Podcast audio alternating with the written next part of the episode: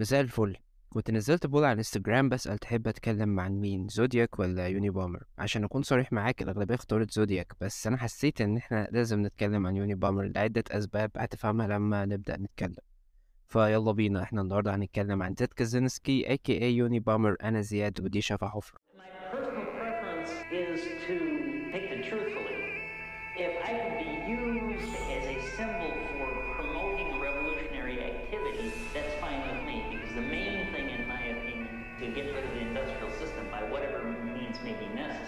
Good evening. We begin tonight with an emergency security alert issued in California today. The government says there is a credible threat that a passenger jet may be bombed. From a man the FBI calls the Unabomber. كانت رحلة الخطوط الجوية الأمريكية 444 كانت متجهة من مطار شيكاغو لمطار واشنطن الدولي في 15 نوفمبر سنة 1979 تم إرسال القنبلة عن طريق البريد اللي انتهت بوجودها في عنبر الشحن. كانت مصممة للعمل على أساس إن بداخلها جهاز قياس الارتفاع. جهاز قياس الارتفاع بيستند على قياس الضغط الجوي.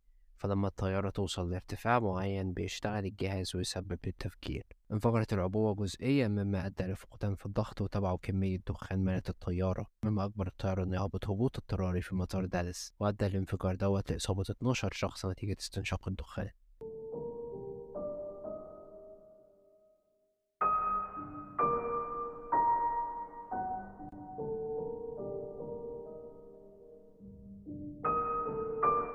اتولد ثيودور جون كازنسكي في شيكاغو 22 مايو سنة 42 لوالدين من الطبقة العاملة واندا تريسا وثيودور ريتشارد كازنسكي عن عمر الست لسبع سنوات دخل كازنسكي مدرسة شيرمان الابتدائية في شيكاغو وكان وقتها مثال للطالب المثالي. سنة 49 أصبح لكازنسكي أخ اسمه ديفيد. أنا عايزك تفضل فاكر ديفيد علشان إحنا هنحتاجه. سنة 52 أي بعد ثلاث سنين من ولادة ديفيد انتقلت العائلة لضاحية إيفرجرين بارك في إلينوي وانتقل ديفيد لمدرسة إيفرجرين بارك سنترال junior high school خضع لاختبار IQ سجل معدل ذكائه 167 وتخطى الصف السادس والحدث دوت كان يعتبر مغير في حياة تيد تقدر تقول إن تيد قبل الحدث ده كان شيء وبعد الحدث ده بقى شيء مختلف تماما.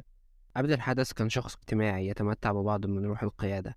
بعد الحدث دوت حس تيد إن مكانه مش وسط الأطفال اللي أكبر منه وكان بيتعرض لكثير من التنمر. والجيران وصفوا تيد في الفترة ديت إنه ذكي بس وحيد.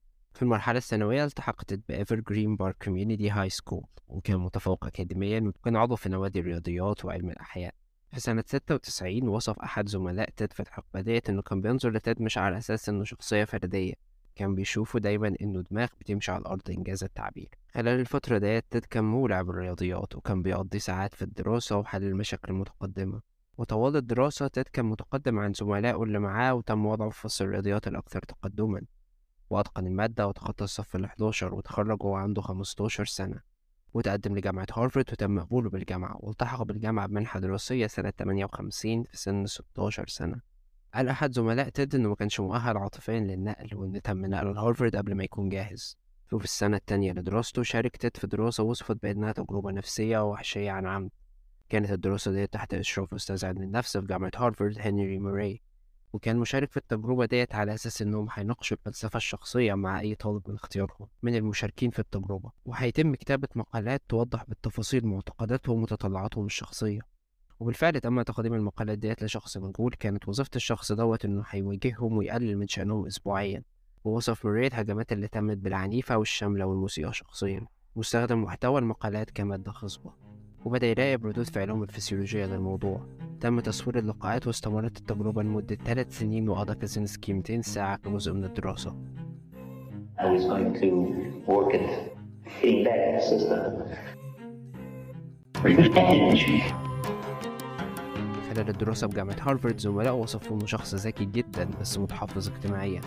وأخد شهادة بكالوريوس الأدب في الرياضيات في سنة 62 بمعدل GPA 3.12 في سنة 62 التحق تيد بجامعة ميتشيجن اللي حصل فيها على الماجستير ثم الدكتوراه في الرياضيات. سنة 64 و 67 جامعة ميتشيجن وقتها ما كانتش أفضل اختيار للتدريس بعد التخرج وقدم تيد وقتها طلب لجامعة كاليفورنيا بيركلي وجامعة شيكاغو. تخصص تيد في التحليل العقدي وتحديدا نظرية الوظيفة الهندسية.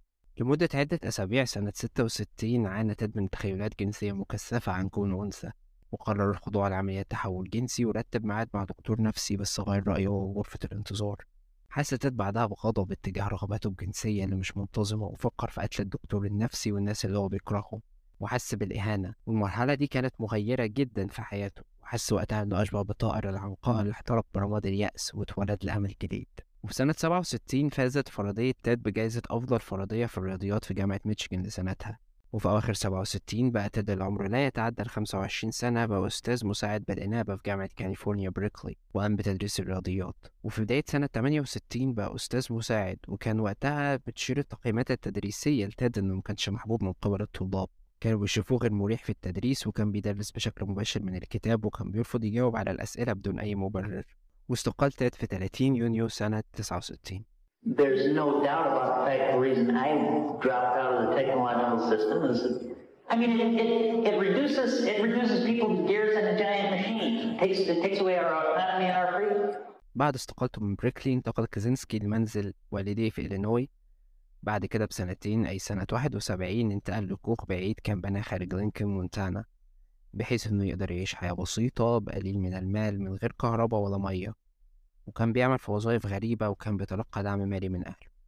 كان الهدف الأصلي لتاد هو إنه يصبح مكتفي ذاتيا عشان يقدر يعيش حياة مستقلة وكانت تحركاته منه إلى المدينة باستخدام عجلة. وقال السكان المحليين عن نمط حياة تاد وقتها إنه ما كانش غريب عن المنطقة. وتم وصف بيت تاد في الفترة ديت إنه ما كانش فيه غير سرير وكرسيين وصناديق تخزين وموقد غاز وكتب كتير. ومع ابتداء عام 75 قام كازنسكي بأعمال تخريب تشمل الحرق عن عمد والتفخيخ ضد أي أعمال تطور بتحصل بالقرب من بيته كما أنه كرس نفسه للقراءة عن علم الاجتماع والفلسفة السياسية. وفي سنة 25 مايو 1978 تم إرسال أول قنبلة وكانت موجهة لجامعة نورث ويسترن لبروفيسور في المعهد التكنولوجي. ونظرا أن القنبلة كان حجمها أكبر من أنها تدخل في باب صندوق البريد وكان الطرد مكتوب عليه عنوان عودة لموقف سيارات في جامعة إلينوي في شيكاغو فتم إعادة الطرد على نفس العنوان.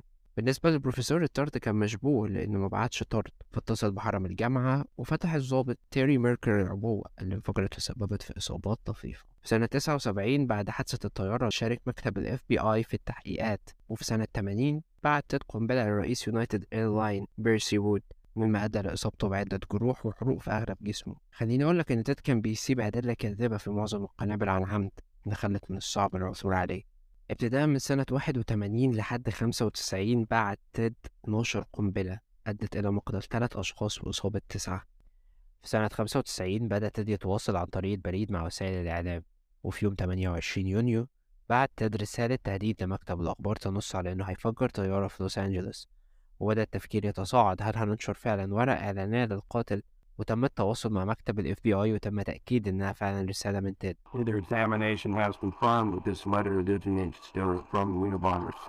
وبدأ التفكير يتجه بقى هناخد الرسالة على محمل الجد وننشرها فعلا. وفي الآخر تم التوصل لقرار نشر الرسالة وتم تقديم اقتراح من خدمة البريد إن الطرود مش هيتم تحميلها على الطيارات لفترة مما أدى لوضع ضغط على الفريق المكلف بحل القضية في أسرع وقت. Los Angeles International Airport is under full alert with security measures not seen since the Gulf War. وفي يوم 4 يوليو اتضح إن تيد كان بيلعب معاهم وما حصلش أي تفجير ولا تم رصد أي قنابل مشبوهة وعادت الأوضاع لما كانت عليه مع بداية صيف سنة 95 بدأت الصحافة بنشر بعض المقالات عن القاتل وبدأ يوضح للقارئ اهتماماته ونظرياته المختلفة حول التكنولوجيا وإنه لازم نرجع لأساليب الحياة الطبيعية بعيدا عن الآلات والهواتف. من ضمن القراء كانت ليندا باتريك مرات ديفيد أخو تيد اللي بدأت كل ما تقرأ أكثر عن المقالات كل ما تقتنع أكتر إن اللي كتب المقالات ديت هو تيد. وصرح ديفيد بشكوكها ناحية تيد. طبيعي ديفيد ما حسش الموضوع في الأول. وفي يوم 25 يونيو سنة 95 بعت تيد بيان مكتوب مكون من 35 ألف جملة تحت عنوان المجتمع الصناعي ومستقبله وقالوا إنه هيوقف إرسال القنابل بمجرد نشر البيان. وحصل جدال ما إذا كان المفروض ننشره فعلا ونلبي رغباته ولكن وقتها المدعي العام ومدير مكتب التحقيقات الفيدرالية شافوا إنه لازم ينشروا الرسالة على أمل إن ممكن حد من القراء يتعرف على المؤلف. وفي يوم 19 سبتمبر 1995 نشرت صحيفة واشنطن بوست البيان It was behind the business pages, tucked in between the form ads, but it was all there today, all 35,000 words of the Unabomber's message to America. وفي اللحظة دي بدأ جزء من ديفيد يقتنع بكلام ليندا أكتر. توصلوا إن هيتم الاستعانة بخبير يقارن بين المنشور اللي نزل في واشنطن بوست وبين الرسائل اللي كان بيبعتها تيد. وبعد ما تمت الدراسة اكتشفوا إن في مصطلحات لغوية كتير متقاربة بين الرسالة وبين المنشور. وبعد دراسة الخط الزمني في إرسال الرسائل تزامنا مع التفجيرات اكتشفوا إن كل مدينة تيد كان بيبعت منها رسالة لديفيد حصل فيها تفجير بدأ الشك يعتري ديفيد أكتر. بدأ يدخل لمنطقة لو قررت إن أتغاضى عن الموضوع والشخص ده قرر إنه يفجر تاني. واتضح في الآخر إن الشخص ده تيد فهو بكل بساطة هيقع باللوم على نفسه. وفي نفس الوقت لو بلغ وطلع الشخص ده فعلا تيد فهو مذنب بقتل تلات أشخاص. وأكيد هيتم إعدامه. إزاي هيقدر يعيش حياته وحاسس إن هو السبب في قتل أخوه؟ وفي الآخر تم التواصل مع مكتب ال FBI ولكن نظرا لأن من بعد نشر البيان ومكتب ال FBI بيستقبل عدد مهول من الرسائل اللي الناس بتعتقد إن أشخاص يعرفوهم هم فعلا المفجرين الحقيقيين. وصلت وقتها لائحة المشتبه فيهم بشكل رسمي ل 2417 شخص. كان تيد من ضمن المشتبه بهم بس هو كان رقم 2416 تزامنا مع الأحداث اللي بتحصل مرضت والدة تيد مما أدى إن ديفيد يرجع لشيكاغو. وافتكر إن والدته كانت محتفظة برسايل وكتابات لأخوه. في وسط الرسايل ديت لقى ديفيد بيان مكون من 23 صفحة. بعد الاطلاع عليه اكتشف إن هو جوهر البيان الأصلي اللي نزل في الصحف وكان البيان الملخص دوت مكتوب من 3 سنين. تم التواصل مع مكتب ال FBI وتم التأكيد إن الشخص اللي كاتب البيان المكون من 23 صفحة هو نفس الشخص اللي كاتب البيان المنشور في واشنطن بوست. بس وقتها ده ما كانش دليل كافي عشان يتم القبض عليه لأن ببساطة ده دليل قائم على التحليل اللغوي. فبعد دراسات كتيرة توصلوا إن هما محتاجين يجيبوا مذكرة تفتيش للكوخ الكوخ هيقدروا يلاقوا فيه الدليل. وأثناء دراسة أفضل حل لمحاصرة الكوخ والقبض عليه بدأت الأخبار تتسرب للإعلام. بدأ يتحط الفريق تحت ضغط بإنه لازم تتم عملية القبض عليه في أقل من 24 ساعة.